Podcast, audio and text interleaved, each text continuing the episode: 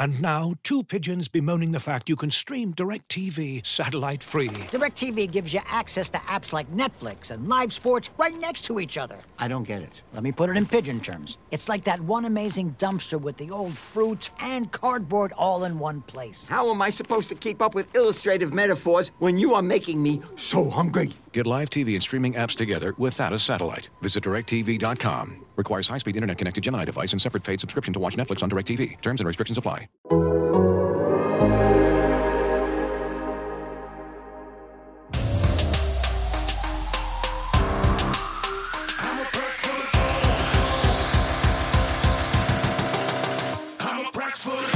Welcome back to the Wide Right Podcast. I'm Manny Navarro, Miami Hurricanes beat writer for The Athletic. It is Thursday, April 21st, close to 7 p.m. Joined once again by Carlos Ledo of the MIA All Day Podcast for tonight's episode. Carlos, I was going to share a story with you about what happened to me at the spring game. Can I tell you it? Go right ahead, man. It's your show. So um, I'm standing there trying to see, you know, after Mario's done talking to everybody after the spring game. And I'm trying to see, all right, are there any players? Are there any parents? Is there anybody around that I can grab to talk to? Any recruits? And all of a sudden, I hear, I don't know, maybe 30, 40 feet away, somebody calling my name. And I'm like, somebody calling me? Like, I hear Manny, but who, who the hell is that? I keep looking, I keep looking. And there's a kid standing there with a uh, black marker in his hand and a giant Hurricanes football. And I walk over and I said, you, I said, do you need something? Something happened? Do you need me to get a player for you? He says, no, no, no. I, I want to take a picture with you and have you sign my football. And I said, are Wow. You, are you serious? And he's like, no, yeah, yeah, yeah, yeah. And him and his dad, his dad brought out the phone. We we we took a, a selfie and I autographed the football and I walked away. And I thought to myself, holy crap, there's some poor child out there that really thinks I know what the hell I'm talking about. Yeah, man. You know what I think it is? I think he he thought you were really like the actor that played Sully in Monsters Inc. That's And- probably it. And he probably thinks I'm Mike Wazowski. And that's totally cool. Like I'll sign an autograph to Mike Wazowski if he wants. First time in my life, I haven't told my wife the story because she'll uh, roll her eyes and vomit and, Yeah, and yeah. call me I- an idiot. But I had to share it with you because it was so awkward a situation. I've never had that happen before. I am no celebrity whatsoever. I, Well, I- I've heard rumors that back when you used to pitch in the Boys and Girls Club, they'd, they'd ask you for autographs after that, but not since you've been a journalist, is what I'm not not since I've been a journalist, not since I've I've uh, been doing this for a long time from from a high school writer, starting off way back in the day. But uh, that that was a first for me, and That's awesome, uh, though, man.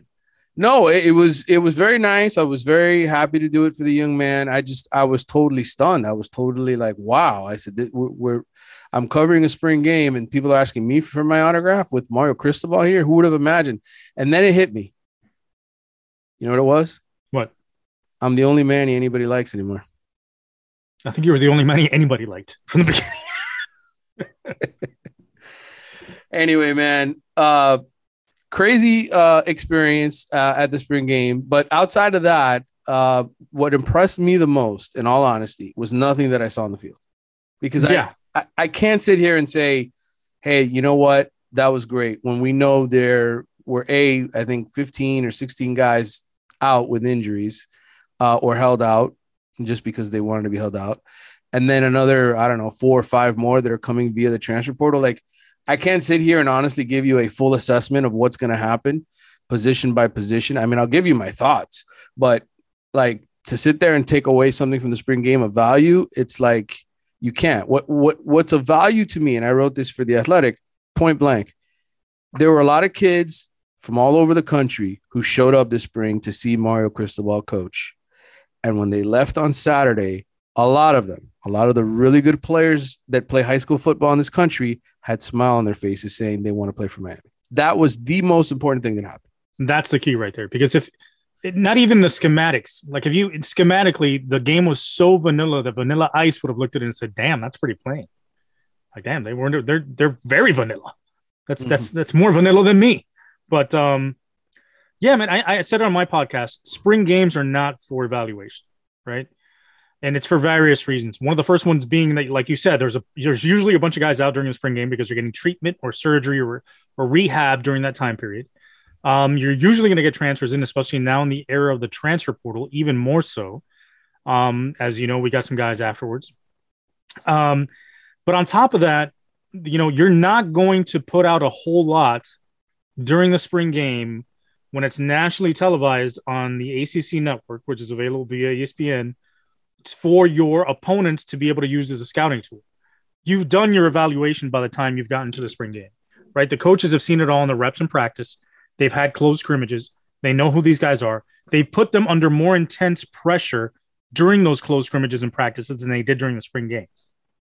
Um, so for me, it's a showcase for the fans. It's for the fans that you do this game so they can come out, they could support, they could feel good, get a little taste of what's to come in the fall.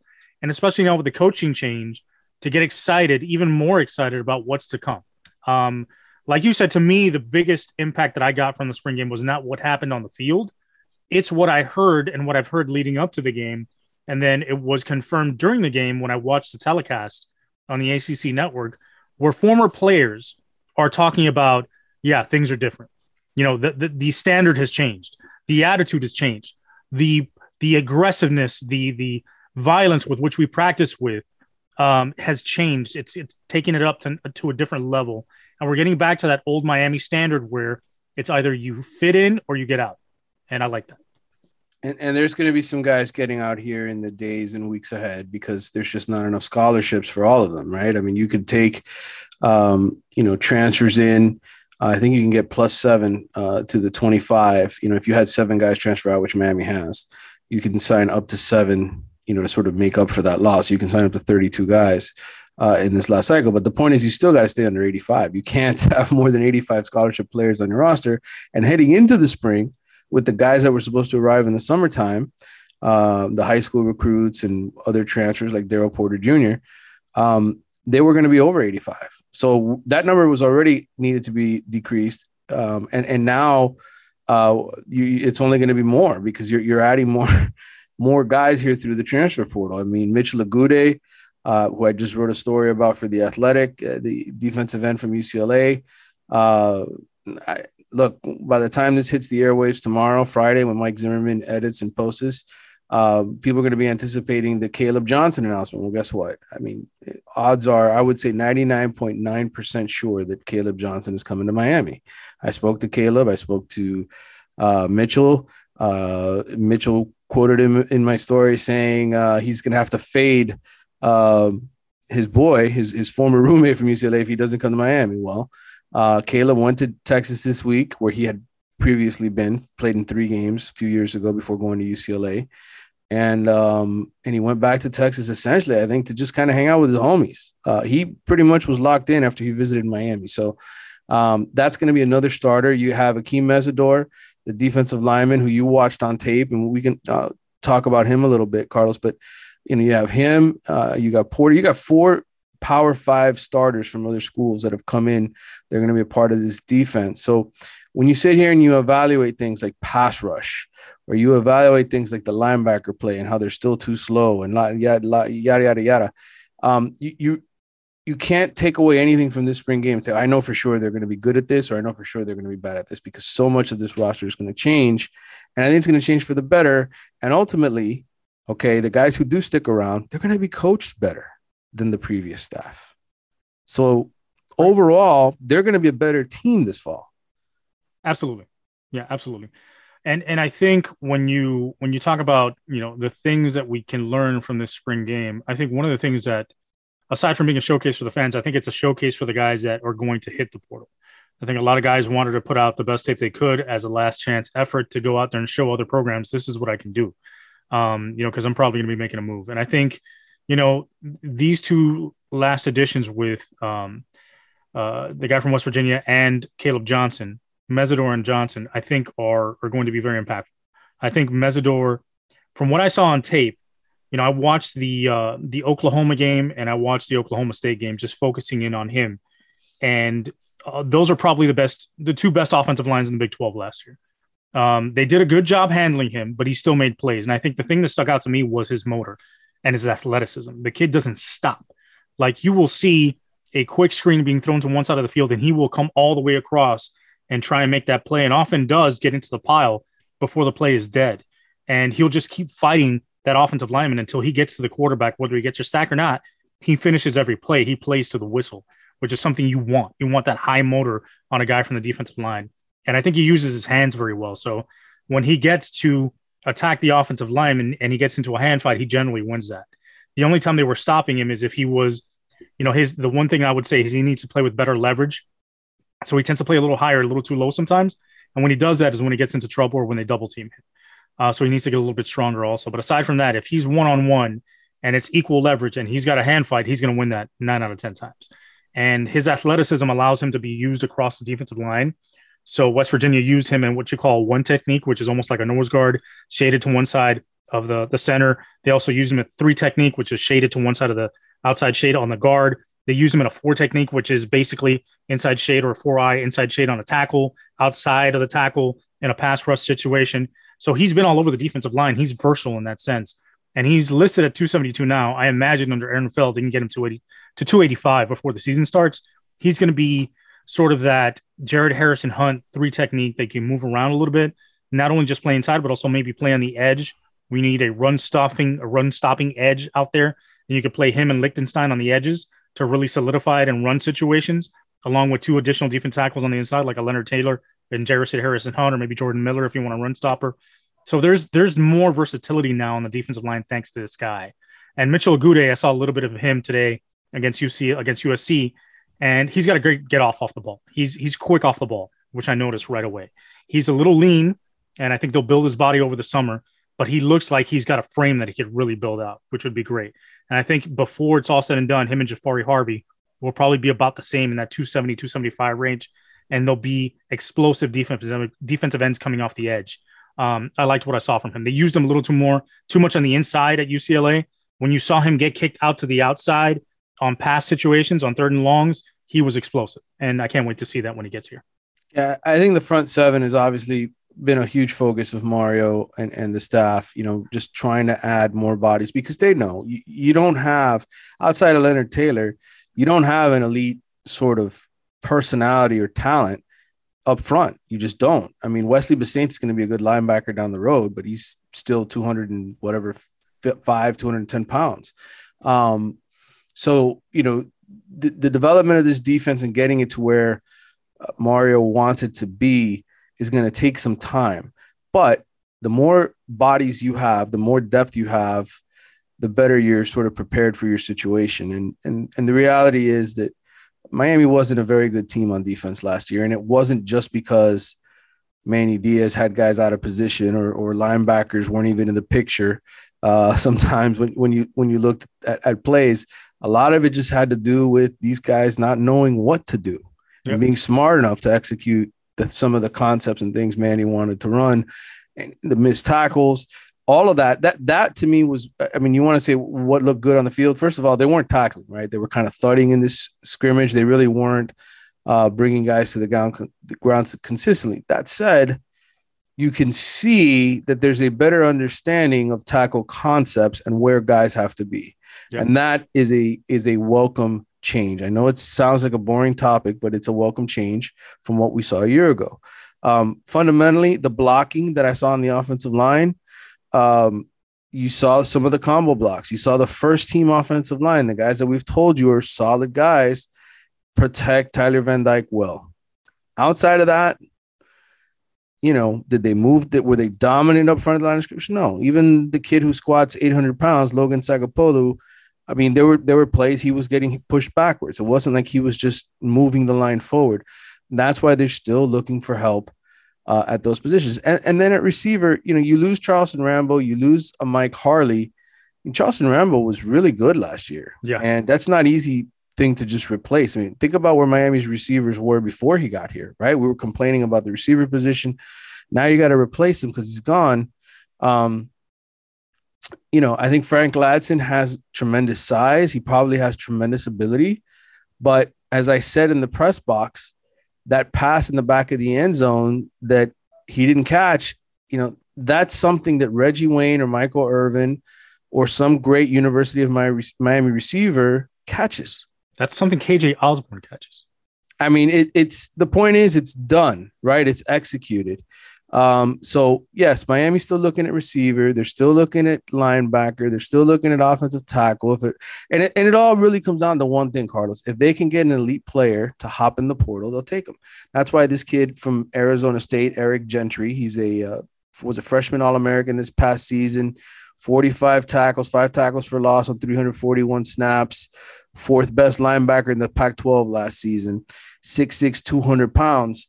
Um, that's why a guy like him, Miami calls right away when his name pops in. And and just for our listeners to know, May 1st is the deadline, okay, for when you have to be in the portal if you're going to transfer to another school and play in the 2022 season. If May 1st passes and you're still at your other school and you want to transfer, that's great, but you're not going to play 2022. That's the rule the NCAA put in place. So that's pretty much cut and dry. Um, as I mentioned earlier, Caleb Johnson, he's going to announce his decision tomorrow. I was told by somebody earlier tonight that that's probably going to be the only addition from this weekend. Okay, that's sort of eminent. I know there's rumors out there of this person and that person and who they're looking at.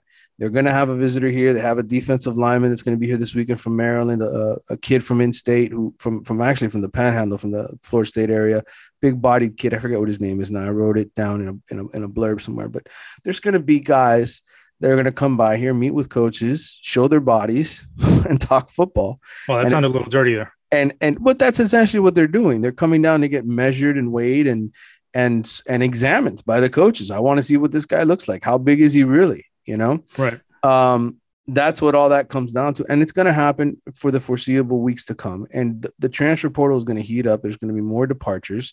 As I said a long time ago, I said everybody's oh they're done right in January or February, right? No, Mario said they were going to be busy. They're still going to be busy. It's still going to happen. And and by the way, they're going to lose guys. So, um, yep. the next few weeks are going to be interesting to watch. Um, yeah, let me let me get back to the point you made about the uh, the defense. I think, you know, one of the things you're seeing, you know, Mario obviously concentrating on the front seven and on the offensive line. I think defensively, what you're going to see is they have not gone after a large defensive tackle um, to beef up that defensive line. I don't think they're going to get anybody in this in this transfer season to do that. So he's going to go into this season and utilize what he has. And what does he have on the defensive line right now? He's got a bunch of guys that are in that 270 to light three range, right? Mostly in that 270, 290 range, 305 maybe with Leonard Taylor pushing it, Jordan Miller a little heavier. But he's going to use that athleticism, right? So he's going to use those defensive linemen up front to get to the ball quickly be responsible in their gas, be disciplined, and get to the ball as quickly as they can, and then use the secondary guys that at the second level, either linebackers or defensive backs, to get to the ball even quicker and provide support in that secondary uh, tackle mode, essentially. So we're going to pursue and get to the ball and get gang tackling involved, which we haven't had here in a long time, which is one of the things that the Hurricanes did really well in their heyday was use their speed, get to the ball carrier, and even though you're undersized, your defense is so fast that you swarm the ball and they can't get anything done. And I think you're going to see a lot of that. I think you're going to see the defensive line be moved in terms of you know how they move their fronts, how they stunt, uh, how they slant, how they stem before the ball is snapped. I think you're going to see the linebackers have their speed used when they get these guys in here. I think like Caleb Johnson, if anybody else has added, if not Keontre Smith, use the advantages they have to sort of overtake their weaknesses, which is their size. And I think uh, their secondary is big for a secondary and they're physical, which will help them in the long run in terms of that secondary support when it comes up to pursuit and making tackles. The offensive line, I think, is going to get a lot of support from Josh Gattis wanting to use multiple tight ends uh, more than they have here in the past, which we saw in the spring game. We saw guys lined up in the backfield as tight ends that were f- lined up as fullbacks, along with a tight end on the line of scrimmage. So you got that extra oomph on that offensive line to run, lead, and power and gap plays and pin and pull plays where they're leading through and and just having guys ISO on linebackers and letting the running backs make a play and find the gap. So I think that's going to be a big advantage and a help to the offensive line, who already is a really good uh, pass blocking offensive line. And I think under Alex Mirabal, it's going to be even better. The one thing I'll add about uh, the quarterbacks during the spring game, I thought TVD looked good. He missed a couple throws. I think he tends to still fastball a little too much with the balls underneath. Uh, he needs to take some off of it because what ends up happening is because he has such a strong arm, when he fastballs it on crossing routes, he, his ball tends to sail. And we've seen that. And also when he hits guys in the hands, it's so forceful that it's hard to come down with as you're moving across the field. So he's got to learn how to throw with touch underneath, which he does a good job of throwing on deep balls. Um, I think Jake Garcia did a really good job throwing underneath and accurately. I think his thing is he needs to be able to take chances and throw the ball down the field, which he hasn't shown enough of. I think over the last couple couple springs, and I think uh, TVD tends to hold the ball a little too long trying to hit that deep shot. I think his thing is his arm is so strong that he waits for a receiver to break open a little bit and then meets him with the ball rather than having him rather than throwing him open and leading him down the field because of his arm he could just meet him with the ball immediately um, so i think one of the great things about i also saw from tvd was his ability to learn how to have some pocket presence and know when to tuck and go and pick up the yardage uh, when there's nothing there instead of starting to you know roam around with the ball separated from his body and creating some danger in that sense. So you know i think there's there's progressions in guys. It's little things that you can note during the spring game and i think we'll see a lot of progression come the fall. Looking for an assist with your credit card, but can't get a hold of anyone? Luckily, with 24 7 US based live customer service from Discover, everyone has the option to talk to a real person anytime, day or night. Yep, you heard that right. You can talk to a real human in customer service at any time. Sounds like a real game changer if you ask us. Make the right call and get the service you deserve with Discover. Limitations apply. See terms at discover.com/slash credit card. And now, two pigeons bemoaning the fact you can stream DirecTV satellite free. DirecTV gives you access to apps like Netflix and live sports right next to each other. I don't get it. Let me put it in pigeon terms. It's like that one amazing dumpster with the old fruits and cardboard all in one place. How am I supposed to keep up with illustrative metaphors when you are making me so hungry? Get live TV and streaming apps together without a satellite. Visit DirecTV.com. Requires high-speed internet-connected Gemini device and separate paid subscription to watch Netflix on DirecTV. Terms and restrictions apply. A lot of good information there, Carlos. I was gonna, I'm, I'm doing this Ask Me Anything on Reddit now in 45 minutes uh, for for these Canes fans, and they've got a lot of questions. So I started answering some of them because I said I'm not gonna sit here and answer them all till 11 o'clock at night. I had a bunch of them in there, but one of them, you know, was what were your major takeaways from the spring game, and what's your over under for eight and a half wins this season. So I kind of broke it up into little sections you you touched on some of this. I know some of it may repeat some of your thoughts, but this is what I wrote for quarterback. I tried to do this from a big picture perspective, okay, not from what I saw, but more of a big picture. Tyler Van Dyke, he hasn't stopped getting better. That's the most important thing. Jake Garcia promised he's sticking around. He's got the NIL money to prove it from John Ruiz. That's a great secondary story, right? I mean, you, you need to have your quarterback in place when TVD leaves. And I thought Jacurri Brown didn't look out of place. He looks more than capable of being No. a starter in Yeah. 2024. And that was from that was from the practices. Um, running back, and you can interject whenever you want, but running back, you finished camp with two healthy scholarship backs. Okay. Cody Brown left via the transfer portal.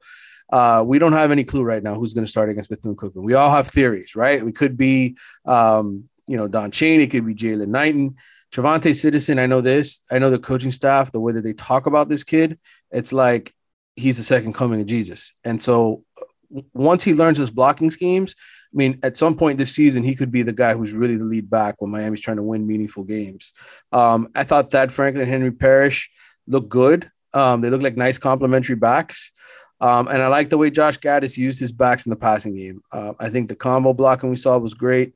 Um, it's all new and different and better than what I saw the last couple of years. and, I, and I think going to your point there about the running backs, I think there's going to be because they have so many and because they all have each sort of unique skill sets. I think there's opportunities for all of them to get on the field and have a role on the team. So obviously, with Thad Franklin, you're going to use him as more of a short yardage back, sort of that heavy back, that pounder that you could still at the same time play action to and dump it off to him in the flat because you saw him in the spring game catch a couple balls and look good doing so. I think Henry Parrish is sort of your Swiss Army knife. He could be like your your uh, your sort of change of pace back. You know, if somebody needs a blow, give him a couple carries, use him on third down, certain longs as your third down back to check it down to. I think it'd be a great thing to see with him and Jaylan Knighton on third down situations in the backfield together, split next to uh, Tyler Van Dyke, and then have linebackers have to deal with those two, right? So you're gonna have a tight end and those two backs. Now you got to stay heavy in terms of your defensive personnel, and you got to match those two guys with a linebacker, and it's over because either one of those guys are going to beat you in the passing game. Um, and I think, uh, you know, once Don Chaney gets back, if he's healthy, to me, you know, barring what TreVonte' Citizen can bring, he's the most talented back on the team. but he's got to stay healthy. And we got to see what he comes back as.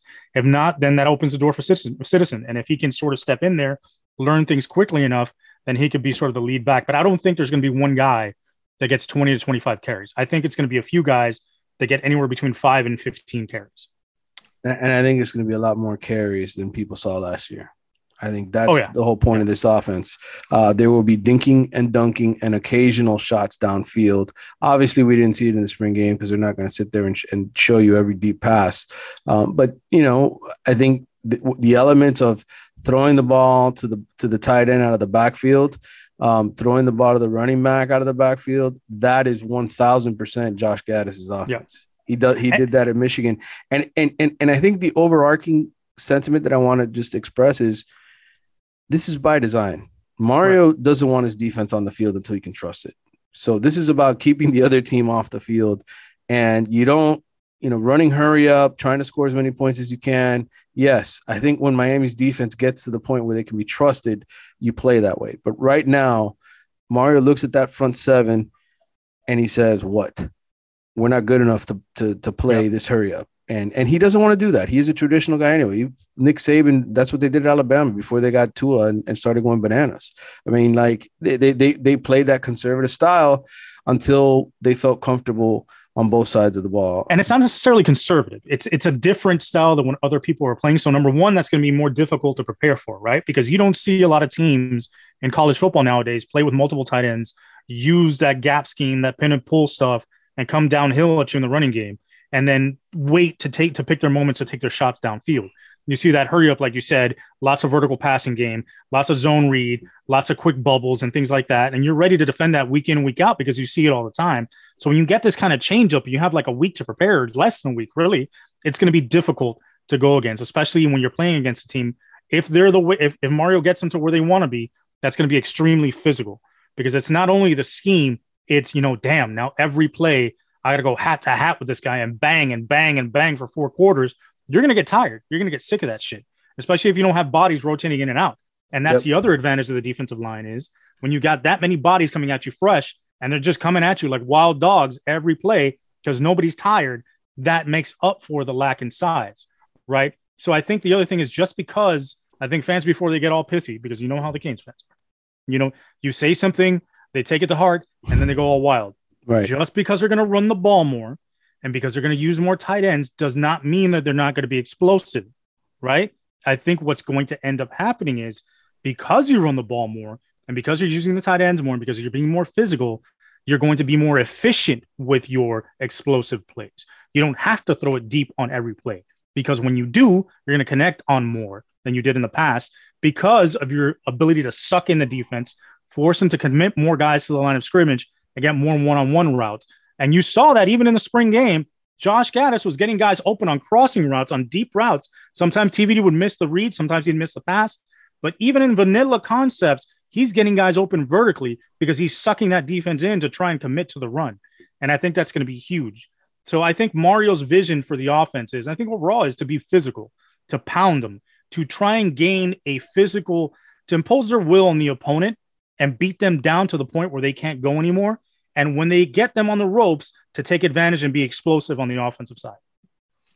And if he does that, then then Miami's definitely going to win 10, 11 games and, and be in where they want to be, which is the ACC championship game, competing on on the big stage. Um, all right. Uh, as far as the offensive line, okay, Jalen Rivers was at left tackle, second team left tackle. Somebody asked me, well, why? Why do you do that? Well, because you don't want him in the scrum, first of all, right? You don't want anybody rolling up on him and hurting him. Second of all, he's a guy that could play there in Miami, I think their biggest issue is finding out who do you start at right tackle because you need to have somebody capable of holding the fort there. Jarrid Williams did a solid job last year. He's gone.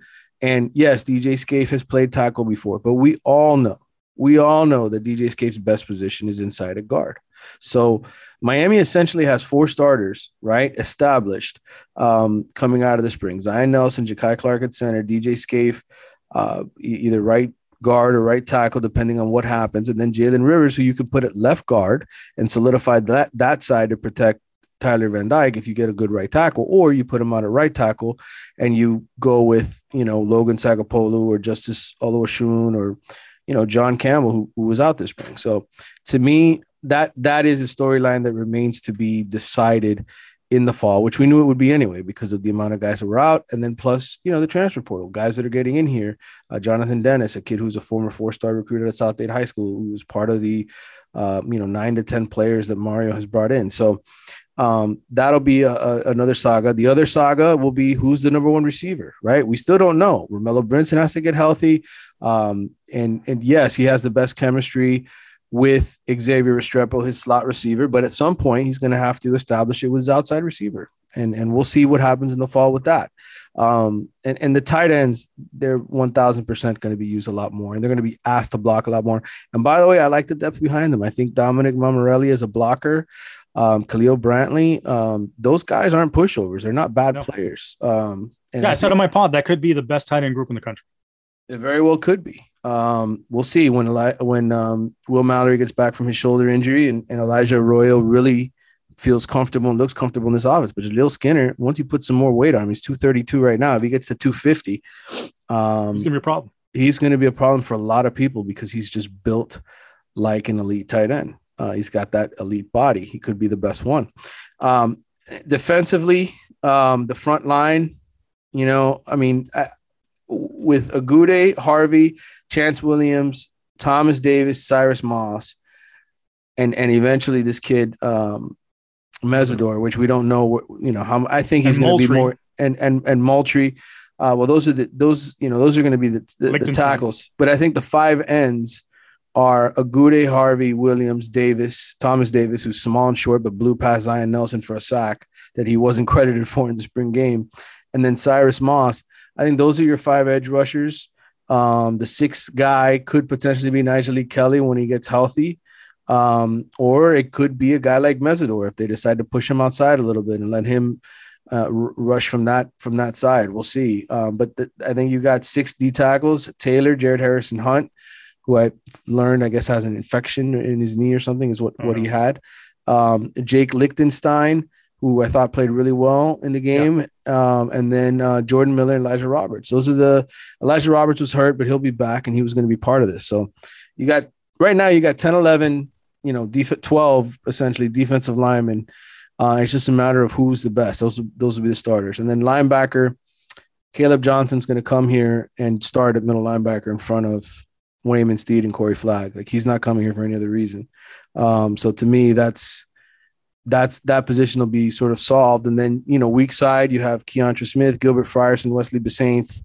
Um, I guess you could have Steed slide over there as well. You could have Chase Smith once he gets back. Chase Smith, who, you know, he missed all spring. He's he's obviously another big body guy that they're excited about. But, you know, again, they're looking for help at that linebacker position. And the secondary, I'm not really worried about the secondary. Um, I know I think the secondary has potential to be really, really good this year. Yeah, and they're always only as good as their pass rush, right? But but ultimately, um, the safeties. I mean, once James Williams, once Cam Kinchens comes back, James Williams will get a look in the box. So you, he might be somebody who, who plays in that sort of hybrid linebacker, safety, cornerback position. Um, and then you know, but as far as corners, um, you know, Isaiah Dunson played well. Um, and I think DJ Ivey and and Te'Cory Couch and Marcus Clark, they had their moments in the spring game where they weren't they were there in coverage. Te'Cory Couch looks like a different guy confidence wise. Um, once Tyrique Stevenson, Daryl Porter get there, it's only going to get better. Uh, you're right. I think that's that's their strength on defense right now. Plus um, the freshmen that are coming in. So yeah, yeah. Plus the freshmen, which may not even end up playing except on special teams because the older guys that are here. So and then you still got guys like Brian Balaam, Keyshawn Washington. Yeah. So we uh, Jalen Harrell. Yeah, I mean, some of these guys are going to hit the portal, Carlos. There's just no yeah. no other way about it. But um, I mean, I, I, think they're in a, they're in a very good position. Somebody asked eight and a half wins total. I mean, the only, there's only three games in my mind that they could lose. Based honestly, on, if it's under disparity, if it's under nine, I'd be I'd be disappointed. I, I think from a talent, what people other people have and are bringing back, like Pittsburgh. I've said this before. Pittsburgh's the only team in the division that can beat them in my mind um, to win the to win the division, and uh, the only two teams that that they'll be not favored against are Texas A&M and Clemson, and rightfully so. Going on the road to those places is not going to be easy. Um, but neither of those programs have a bona fide starting quarterback either. So you have advantage there. So I mean, you're in a position where you know things fall right and you and, and and these transfers come in and they fill the needs that you need and, and they play at a high level where you could have a really special first season for Mario Cristobal and and feel really good about your recruiting class and build the kind of momentum that this program needs to have to get to where it needs to be, which is bringing in elite players, not just a whole bunch of average guys with a sprinkle in of a few good ones. Yeah. Um, if you're gonna if you're gonna catch Alabama and Ohio State and Georgia, you, you need to have the best players in the country come here. And and they are. They showed up. They showed up to watch and they all showed up and, and said they were impressed. I didn't get any, it wasn't like anybody rolled their eyes at me, Carlos. You know me, I'm not gonna bullshit you. Uh I, I, when I talked to these kids, I was like, man, this kid's from Minnesota, this Jackson Howard kid, whose father was a second round pick, played for Stanford you know he's looking at me with these googly eyes about just just how much he loves the fact that Mario and the coaching staff are fighting over him. Like, is he going to play defensive end? Is he going to play tight end? Um, the Jonel uh, Aguero kid who, who was at IMG Academy last year is one of the top DBs in the country this year, top 100 player. Back home in Massachusetts, he's he's already talking about how this defense needs him. Kids that came to the to the spring game in the past, and I've only been around again since around 2017, 2018 uh, after going to go cover the heat. But the kids that came around, they didn't have those googly eyes, dude. Like they they weren't going. Yeah, and, you know when they're and you know when they're blowing smoke up your ass, right? You know when yeah. they're just giving you the run the, the run around just to get, get a quote in the pay. But a lot of these guys seemed genuinely interested, which to me is a huge step up. And I think you know what? It's not. It's it, credit to Mario not only for the way he recruits, but I think putting this game at DRV PNK Stadium was a good idea because it's more impressive when you see that DRV PNK Stadium sold out, even though it's 25, 30,000 capacity, more or less, than having a half filled hard rock, even though it's a rowdy crowd. And these guys looking around like, wow, is this what I'm going to play in front of every day? Well, and I will say, and, and this, the capacity I think is 19,000 in DRV, DRV PNK. I will say there were a lot of empty seats in, in areas where TVs were not aiming their, their angles. Um, you know, particularly in the really hot, uncovered soul burn my skin now uh, seats sections. Um, I wonder really, why. Yeah, because soft Floridians are smart. They seek shade. So, um, so yeah, I mean, look, the overall point is – a lot of kids came by practice all spring. It wasn't just a spring game, all spring. And there's a level of excitement that Mario has brought, and it's real and sustained. And when the kids leave, it's not, well, you know, I had a good time, but I'm not really considering them. I really think Miami is in consideration uh, versus the elite programs. Now he's got to win. He's got to win. Can't you can't lose to teams you you should beat. If he does, then this thing's going to be right where it was before. So, yep. um, all right, we we did ask for mailbag questions, and I want to get to them um, on Twitter. And this was a couple days ago, or maybe yesterday. I yeah, I, have got one. Ask me. I, I didn't ask me anything. Also on Reddit recently. Uh huh. Um, I only asked one. They only got one question though. Was who the hell are you? so I'll just skip that one. Was keeping. All right, this is from Kane Stealth on Twitter, and it's related to NIL. Excuse me, and hopefully Mike Zimmerman cuts that out. But that's a remnant of the Rona. Maybe I don't know. I, mean, I think it might be from me running my mouth too much and it's dry. But I don't know. But whatever you got in that Flanagan's cup is probably gonna help. Yeah. Um, this is NIL related. If an 18 to 19 year old makes more money than you, do you still have to treat them like kids? Do we baby college athletes? They are adults, right? They should be able to handle tough criticism. Or am I wrong? I see a lot of kids, glo- a lot of kid gloves dealing with the players. Um, look, NIL or no NIL, kids were kids that were 18 or 19 year, years old have been making money from adults for a long time playing college football. Um, does this mean we need to change the way we treat them? No, I, I, I think you're still dealing with young individuals who are going to make mistakes, who are going to um, need guidance and leadership more so than ever. I mean, we, we've seen the dynamic of the household and how many you know divorce rates and how many kids don't come from houses where two parents are, are, are there mining things and keeping after these kids. So to me you know there's a lot of these guys that still have a lot to learn. And i, I mean i'm not going to treat i mean yes they're adults but but there's also a, a certain level i think of understanding that you need to have of the situation when it comes to them. I don't think nil just absolves them of uh of uh you know being children. They're still children in my eyes.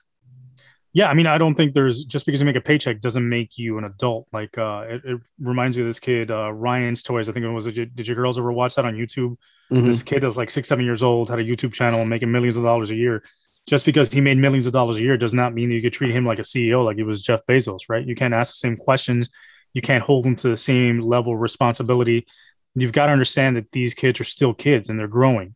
Now, do they have to be accountable for things that happen on the field? Yes, within reason. I think it's okay to be uh, inquisitive as to you know what happens on the field, what happens if they didn't make a play. But I don't think it's right. I think for anybody to be critical of someone else to the point where it's looking to be demeaning and uh, embarrassing of the person, whether it's a professional or an amateur. I think if it's good natured, and I think if criticism comes from a place uh, of wanting to improve the person and help them, then that could be you know fruitful at any age. But I think if it comes from a, a place from within you that you're trying to drag a person down, regardless of age, level, um, you know, monetary circumstance, then it's not right regardless, right? I don't think, and because you don't go into a, a press conference in the NFL or the NBA and say, oh shit, this guy makes $30 million a year. I'm going to treat him more harsh than the guy who's at the end of the bench making minimum salary. This guy makes less money, so I'm going to treat him a little bit better. I think at the end of the day, you know it's everybody's has has to be accountable for their actions. But if we're talking about play on the field i think it should just stick to play on the field and uh, not be a situation where you're trying to demean a person by asking questions and trying to make them look stupid or or drag them down for what they did.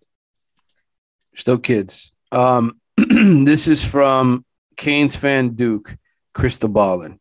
Um Oregon's football facilities cost a reported $68 million to build, with Miami's new football facilities in the works. How much money do you think Miami will spend on their new facilities? It's been reported they're telling recruits we will have the biggest and best in the country. I think Oregon missed an opportunity. 68 million, you got to go 69. I don't know how much it's going to cost. And Dan Radakovich, Miami's athletic director, met with us on Zoom Wednesday uh, to discuss sort of a series of events. Although he didn't really answer too many questions, I asked the facilities question, what you know where they are and sort of that uh, progression. The only thing they're working on right now is upgrading the locker rooms. Um, you know, tearing down the old ones, putting in the new ones. Um, you know, that Carol Soffer indoor practice facility was built in 2018. And I know from talking to the staff, this is for months we've been having these conversations, but essentially the, the, the, the jokes about the 70 yard field, they want to put that to sleep. They want to get that over and done with.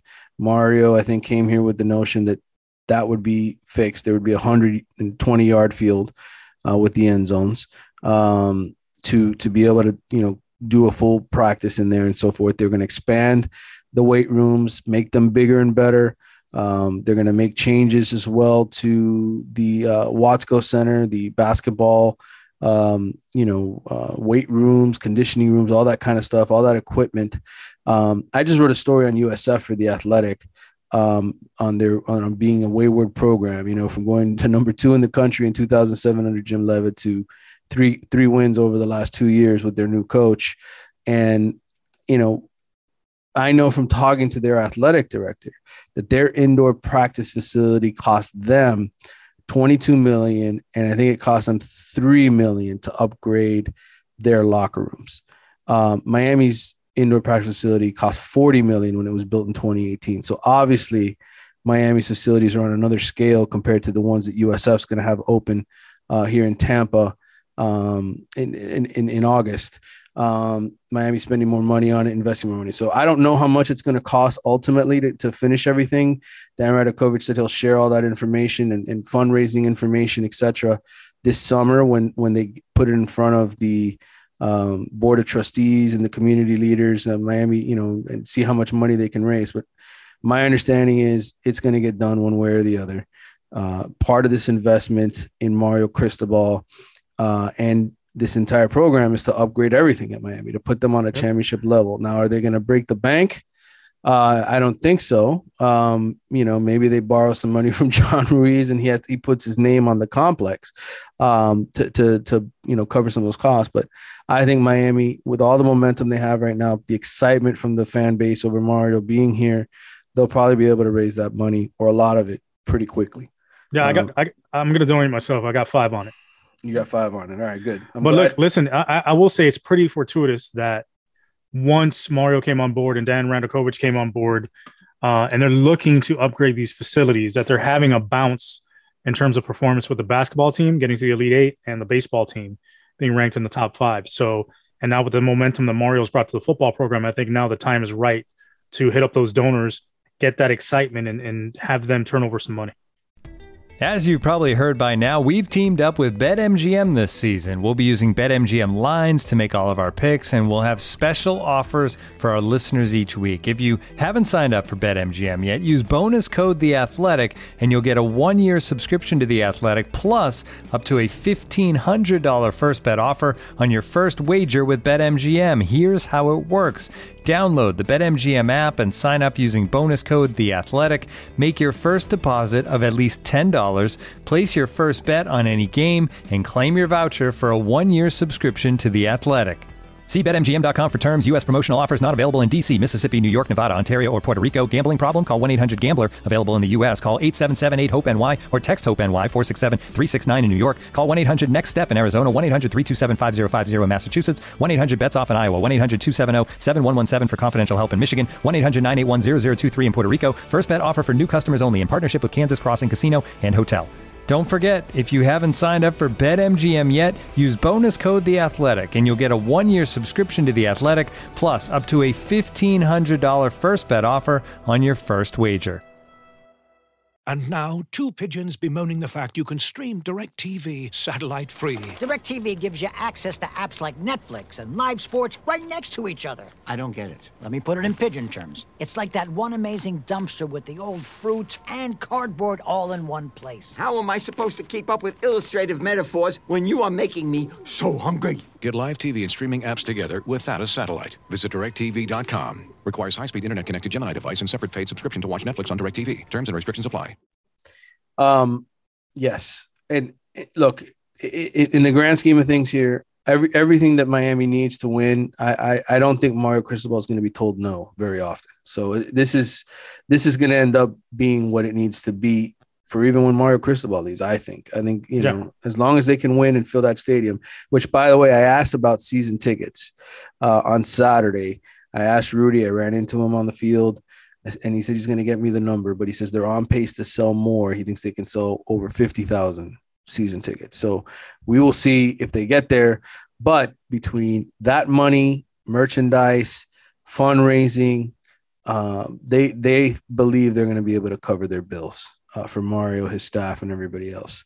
Um, all right, I'm going to steal a couple of these questions from the AMA, and then we're going to wrap this puppy up here, Carlos, because we we've talked a lot already about this team. Um, all right, this is this is a good one. Uh, you've seen all the greats. Who is your favorite player of all time, and what year was your favorite team? All right, you start off because that's that, that shit's hard. That's a hard one to answer. Um, I thought Kelvin asked this question. Um, he didn't. It was old soapy. And, and remember, Kelvin doesn't use soap. Yeah, right. Yeah, Cal- I think Kelvin's uh, undercover name is Old Lufa. Uh, all right, this is a tough one for me because honestly, and I know this sounds really corny, but I don't even remember being a fan anymore. Like I, I'm 43 years old now. I had to turn off my uh, my my fan hat and become a quote unquote unbiased journalist when I was 17 years old. So from a rooting perspective, I, I always root for the game to end fast so I can get my job done. Um, win or lose, which mostly losses the last 20 years. Um, you know, that that's it's been painful. It sucked to watch them struggle, but uh, you know, there's there's also interesting teams and, and players. So I broke this down really by two facets. One, when I was a kid and I was able to watch as a fan, and then and then as a journalist, my relationships with the kids and whatnot. So to me, I have two favorite teams: the 1990 team that beat the crap out of Texas in the Cotton Bowl. I just the swagger, and then uh, the the 86 team, which lost in the Fiesta Bowl with Vinny, and that was such a fun team to watch play as well. It sucked; the ending sucked. Maybe I'm a glutton for punishment, but um, to me, those two teams um, represented Miami football for me in the purest of form. And, and what many people, I think, in South Florida fell in love with was that renegade. We don't give a shit. We're gonna beat you and stuff it up your you know what, and we're gonna laugh. And that to me is Canes at his purest form. It's like cocaine. It's like the Canes in their purest cocaine form is those teams, and and it's just that's that's the drug that everybody got into- intoxicated on.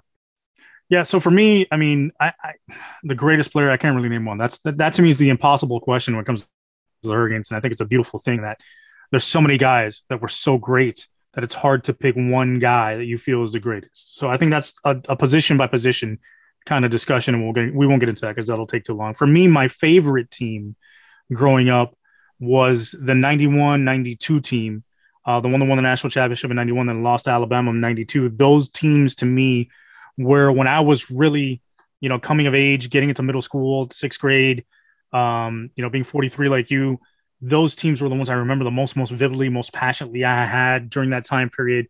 You know, clippings from the Herald pasted up on my wall, posters. Um, my favorite poster of all time was in my uh, my reading teacher's classroom, my language arts teacher's classroom in middle school. He had the um, fast track football poster where it was, you know, Lamar Thomas, uh, Horace Copeland, Kevin Williams, and I think Daryl Spencer with Gino Torretta behind them, and they were on a track ready to take off, and he was behind them with a football. You know that's those are the memories that i have that are most endearing to me for that that time period. Those hurricanes teams to me were the greatest in my mind in terms of what i felt. Now of course the 2000 and 2001 teams were very special because it brought us back and i and i think of those teams very fondly because of that not only because they won the national championship in 2001 but that 2000 team which got us to the precipice that got us right to the brink and had guys like reggie wayne and santana moss and dan morgan and damione lewis guys that didn't get to win the championship but were the foundation to get us to that that point. And Al Blades that didn't get that ring, but got us there in the end. Um, I, I was going to answer this as a reporter as well. Um, as a reporter for the last, well, since 1995, 96, uh, being around those guys, um, to me, the things that stick out in my mind are the relationships. Being at Sean Taylor's draft party, um, you know, and seeing him and knowing his dad and his family, and then the tragedy. Uh, Bryan Pata being at his apartment a week before he was shot and killed in front of his apartment. Um, those two relationships for me as a reporter always will be engraved in my in my mind because I was there for the good times and and, and sadly had to be there for the end. Um, and and then you know two other guys I would mention Duke Johnson, um, you know who I got to know when he was this baby faced freshman at Miami Norland, uh, who was just such an animal, it was so exciting. You knew he was going to be a monster. You knew if he went to Miami, which that felt like a lock the whole time, that he was going to be special. And of course, he leaves there right with every record, pretty much. Um, and, and, then Jacory Harris, uh, who was, uh, you know, to me, I thought he had a pretty good career at Miami, uh, all things considered. Um, you know, Jacory, I still remember going to Miami Northwestern uh, when he was a no name junior. Nobody had ever heard of him. Tall, skinny kid sitting in the back, jumps in the back of my car, and he, he just starts saying, Mr. Navarro, I'm going to be a star. You watch, I'm going to be a star. And, you know, he didn't make it to the NFL, but, uh, you know, Jacory was just a, a, very sweet kid. Now he's, you know, a firefighter, uh, emergency, uh, you know, technician type guy. And, and, it, to me, the cool thing for me when you talk about favorite players, it's really more favorite people. How many people I got to know covering this team, um, and their personalities and their stories, uh, things that I'll always treasure, and I'm very thankful to to be on this beat doing. So, um, all right. So we went down memory lane. Um, there are a couple of other questions in here. I don't know if I'm going to answer all of them, Carlos, because we I got to do this thing in 15 minutes rapid um, fire him, rapid fire him. Let's get them out. Ra- rapid fire. Um, here's here's a good one from what is your go-to order at Versailles? Uh, this is from Dolderer. Uh, very bad admission here, but I think I've eaten at Versailles once, Carlos, in my entire life. I'm more of a La Carreta, Las Vegas Cuban cuisine guy. I'm more of a uh, Latin American Miami Lakes kind of guy. I don't miss many meals. Ropa vieja, bistec empanizado, and croqueta preparada. Those are my three go-to. My my go-to is going to La Ventanita. Whenever I'm in that area, I, I generally don't eat at Versailles, but if I stop at the window, I'll get a cafecito and two croquetas. Yeah, I mean it's it's you know we're talking to Cubans here. Um, what is the biggest difference between working for the Miami Herald and working for the Athletic? You get paid um, more. I get paid a lot more. One and and number two, I don't have to report everything that everybody else reports. It feels like, and and I don't mean this as a criticism because everybody has to do their job, but I, there's something that that just destroys your heart when you're like, I'm writing and I'm writing all the same things that everybody else out here is writing because there is no individualism. I have come to appreciate individualism and trying to craft stories that are different from everybody else. Um, you know, the late Juan Rodriguez, who covered the Marlins, he died unfortunately a few years ago from a brain tumor. But Juan and I go way back. He worked at the Sun Sentinel and then the Herald, covered the Marlins together, as I mentioned. And one thing he told me the first day I jumped on the Marlins beat way back when, when Hanley Ramirez and Dan Uggla were fighting and being dicks. Um, one thing he told me was when they zig, you zag. And that lesson of being different in your reporting um, has always stuck with me. I've always tried to be different. You know, it's always easy to run there and, and do the big interview with everybody there. But when you end up writing, everybody can read that somewhere else. Try to stand out, try to be unique. And I think the athletic allows me to do that. Um, my Canes Confidential piece is sort of a perfect example of that, right? I got to talk to a bunch of anonymous people. I couldn't have done that for the Herald. Um, so that's that's what I enjoy. And the other thing, like Adam Sandler, uh, who brings on all his friends into his movies. Yes. to bring me and Kelvin up. That's right. And I get to do this podcast, which is a lot more fun. Um, there's a basketball and baseball question. You want to go there? Yeah, let's do it. All right. This is a basketball question. What are your thoughts on the basketball program? Do you think the Elite Eight run will have a positive impact? What do you think the impact will be losing Chris Caputo for the head job at George Washington? All right. I, it was awesome. The Elite Eight run was great to watch, but I think it is more the outlier than what we're going to see happen on a regular basis. Go back. I understand the Adidas scandal affected Miami. I understand, you know, Jim Larrañaga had to deal with a lot of BS but still didn't do a very good job, job recruiting for a couple of years there and not even using all the scholarships. Uh, Miami, uh, you know, went through a rough run. They basically had a really special team this year full of transfers. Caputo was a big part of it all. I know Jim Larrañaga just got extended, I think, through the year 2026, but um, I hope for his sake and the I'd program's surprised if he sake, goes all the way through it. they, they, they've, they've got to get back to the tournament next year. Otherwise, I think they lose the momentum of what they did. And I think like the football program uh, with Manny Diaz, I think being overly reliant on transfers is not the way to build a sustainable program. I think the foundation is going to have to be finding elite high school talent that's going to want to play for Miami and build that foundation and keep them at least two years to help this program grow. If you can keep them three, that's even better. I think you want to follow that Jay Wright model where you're you're building something like they do at Villanova, um, where you're you're usually having veteran teams year in and year out getting through the tournament, getting to that Final Four, getting deep in the tournament because of the veterans that they have, knowing the system and that have the ability to play. Um, I think the the other thing is, you know, Larrañaga's got he doesn't have much time left, so you want to be able to find somebody that either you could target as the next person in line, sort of the coach in waiting, like they did at Duke, or you know have somebody in mind down the road where you want to fill that that'll be consistent in terms of the style, this type of style and and play that you want to have at Miami, and establish sort of a brand. You want to establish your your sort of uh, you know identity as a basketball team. I think you look at Kentucky, you know it's going to be all out pressure all game long, defensively, big guys, uh, long, athletic. You look at at Kansas, you're going to see guys, a team that's always going to want to play through the post. It's going to be tough defensively. You know, Jay Wright, that Villanova is always going to have guys that are about the same size, not too tall, but athletic, physical. They're going to play tough defense. Virginia is going to play that pack the line defense where they put everything in the paint, make you hit the outside shot. They're going to box out and rebound and give you one shot at the, at, at the hoop. And if you don't capitalize, they're going to turn it right back around and run their offense for 45 minutes and make you defend the entire shot clock and then get a good shot uh, off and be efficient with it. So you want to build that sort of brand for your program. And I think ultimately, one of the things where Miami has failed, and I think all the big programs down here in Florida have failed, is they haven't gotten enough of the in state talent uh, recently over the last 10, 15 years that have been elite or at least close to elite. So they haven't gotten, and guys that could be borderline elite, maybe guys that could develop into something better, they haven't taken chances on them and built them within their program. They've looked out of state to try and build the program with other guys from New York and Massachusetts and other areas. And I think there's a lot of guys down here in South Florida that get overlooked that shouldn't because they feel as if this brand of basketball on here in South Florida and Florida in general is not good enough. Um, that is not, you know, to their liking for some reason. And I think they missed the boat on a lot of stuff. And then when you go to try and turn it around and recruit a guy like Vernon Carey, then they tell you, well, screw you. You've ignored everybody that I played with. Why am I going to go play for you? You don't have any South Florida guys on your team. Great point. So now you want me? All right. I think you need to build that recruiting base and wall off the state to be able to build that sort of consistency. All right. Uh, all all good, really good points, Carlos. Um, this is the last one on baseball, and then we'll wrap it up.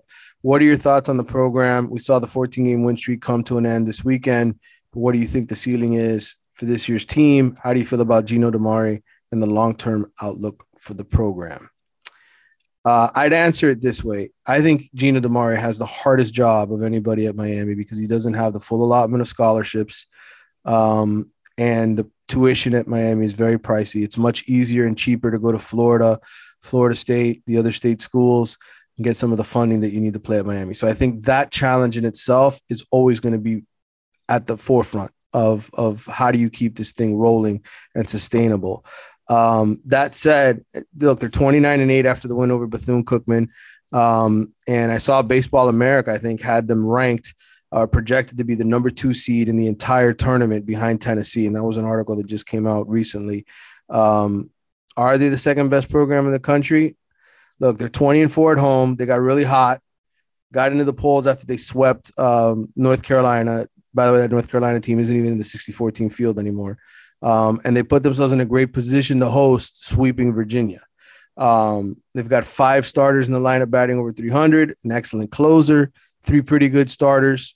Um, they're probably a super regional team with a shot at Omaha, but I think it's still very early in the season to sit here and say they're they're a lock for Omaha or the number the second best team in the country. I think they need to get to Omaha. I think for DiMare's sake. I think they need to ride this wave and be able to get into Omaha because it's been a while since they've been there and they need to show that this program is back where it was. And I think of all the programs that NIL is going to benefit, I think baseball is going to be the one that benefits the most. Obviously, having NIL helps the football program because you can be able to recruit more elite talent. They're going to be able to compete with uh, other schools that have that big bag. But I think with the baseball program, NIL is even more critical because, like you said, you get to fill in the gaps of that tuition money that's much different than at Florida or Florida State or other state schools where guys can just basically fill it in with financial aid and they're fine and they have a full scholarship essentially. So this NIL money is very important because they can make up that tuition difference and still have some money in their pocket um, which will help them land more elite recruits. And I think the other problem is Miami historically has gone after elite prospects um, in high school that eventually get drafted and then they miss out on them because they go to the major leagues as opposed to playing for uh, college, you know, playing for the University of Miami in college. And I think they need to do a better job of evaluating not only talent, but which kids are serious about going to play college baseball as opposed to, you know, if I'm in the first five rounds, I'm out. So they've got to do a better job of that moving forward. Carlos, thank you for doing this with me again. As always, uh, great uh, wingman to come on. Make sure you listen to his podcast as well. That's the MIA All Day Podcast. Follow him on Twitter at at ALLEDO 1307 Eledo 1307.